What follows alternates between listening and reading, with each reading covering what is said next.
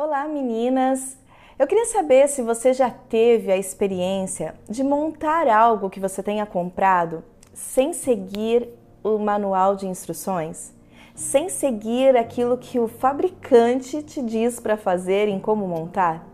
Eu acredito se você já fez isso, se você já teve essa experiência de montar algo e não seguir as instruções, você tenha se dado mal ou até você tenha conseguido montar, mas sobraram aí algumas pecinhas que essa você não sabe aonde se encaixe. É bem verdade que nós aprendemos que para montarmos algo, nós temos sim que seguirmos o manual de instruções, porque ninguém melhor do que o criador, o fabricante daquilo, para nos ensinar cada propósito de sua peça. E esse ensinamento sobre montarmos algo, né, material, que a gente consegue, consiga pegar um objeto, uh, também serve para as nossas vidas, porque ninguém melhor do que o nosso Criador para compartilhar qual é o nosso propósito nessa terra, ou para nos ensinar, para nos mostrar as instruções de como devemos seguir e montar a nossa vida.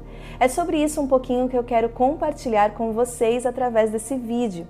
E o livro que eu quero ler com vocês se encontra em Gênesis, capítulo 1, versículo 26 e 27, que diz assim: Então disse Deus: Façamos o homem à nossa imagem, conforme a nossa semelhança.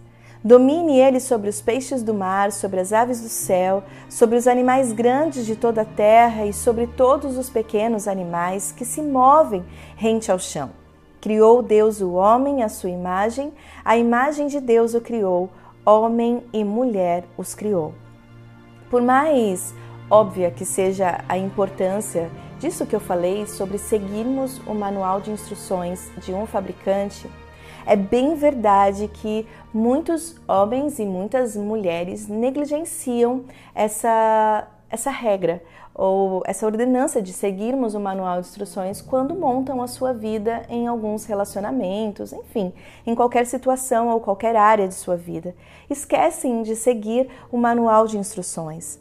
Sempre e quando deixamos de consultar o nosso Criador e seguir aquilo que ele nos pede ou que ele nos orienta a fazermos, acabamos sempre em alguma confusão. Eu não sei se você que está me assistindo está vivendo uma confusão hoje na sua vida por não ter seguido uh, o manual de instruções do nosso Criador, ou se você já passou por, por esse momento. É, se você já tentou construir alguma coisa ou alguma área em sua vida por sua própria conta, né? Ou por sua conta própria, na verdade, uh, sem a orientação de Deus.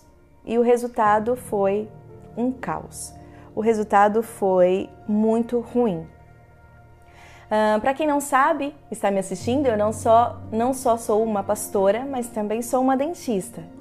E quando eu estou no consultório realizando algum procedimento cirúrgico, algum procedimento um pouco mais invasivo, é, antes de eu fazer a primeira incisão ou o primeiro corte no meu paciente, eu sempre paro, respiro, reflito, penso um pouco com muita atenção naquilo que eu vou fazer, naquilo que eu estou fazendo naquele momento. Eu sempre gosto de ter muita atenção, porque afinal é muito sério o que eu estou fazendo.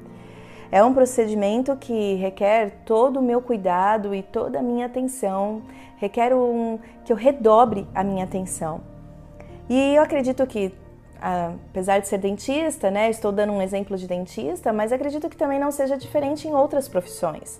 Por exemplo, um, um artista que vai pintar um quadro, antes dele dar a sua primeira pincelada no quadro, ele com certeza reflete naquilo que ele precisa fazer, porque o seu primeiro traço é quem vai ordenar tudo aquilo que ele vai continuar para criar a sua obra-prima.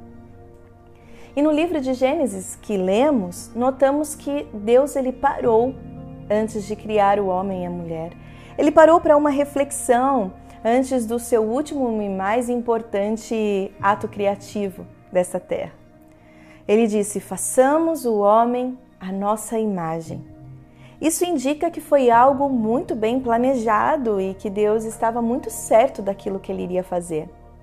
O homem e a mulher, eles foram criados para refletir a imagem de Deus.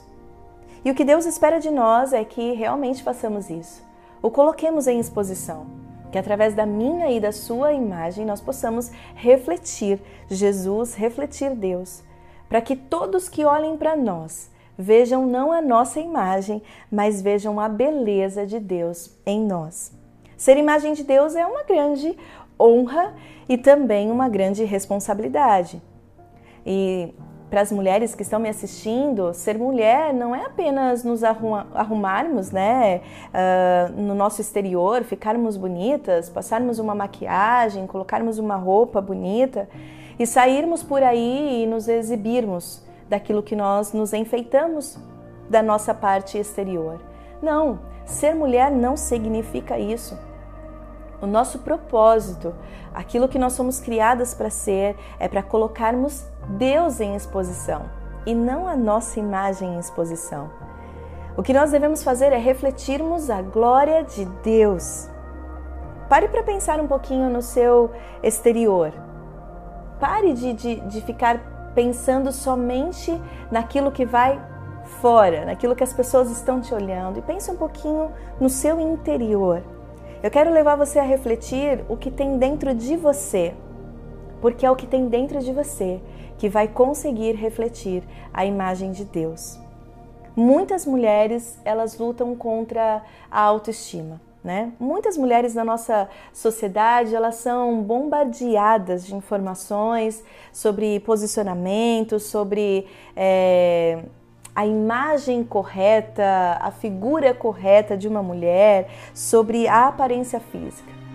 Muitas mulheres são bombardeadas sobre o que é valorizar a aparência física e se enchem dessas informações e acabam estabelecendo um padrão de modelo aí do que é ser bonita, do que é ter essa estima alta.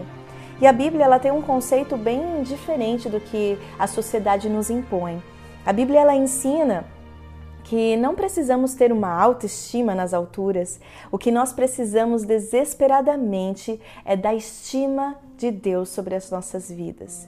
Quando entendemos quem Deus é, na grandiosidade do seu amor, entendemos que o que significa ser criada a sua imagem e semelhança, ser criada a imagem e ser amada por Deus. Nós conseguimos entender, sim, o que eu quero dizer para você que está me assistindo é: diga sim ao projeto de Deus para sua vida. Uh, olhe sim o manual de instruções e siga as orientações que Deus deixou para você de como você deve é, conduzir a sua vida. Porque quando você fizer isto, você, você vai conseguir descobrir a verdadeira identidade, a sua verdadeira identidade e o seu verdadeiro propósito. Você será quem Deus realmente te chamou para ser ou quem Deus realmente te criou para ser. E os seus relacionamentos, a sua vida, a sua família vão juntamente com você amadurecer e se fortalecer, uh, e a sua vida ela vai encaminhar outros para Cristo.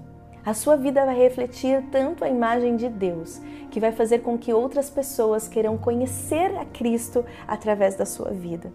E minha oração para você que está me assistindo é que você entenda e compreenda isso. Aceite o propósito de Deus para você, siga aquilo que Ele nos dá como instruções. Entenda que você não é o que dizem que você é, mas você é o que Deus diz que você é. Não aceite o padrão de feminilidade que as pessoas ou que a sociedade está dizendo para você. Aceite sim o padrão de feminilidade que Deus tem para você. Entenda a sua verdadeira identidade e viva sim com responsabilidade de transmitir a imagem de Deus. A minha oração para você é que você entenda tudo isso, aceite a verdadeira identidade que Deus te criou para ser. Que Deus te abençoe.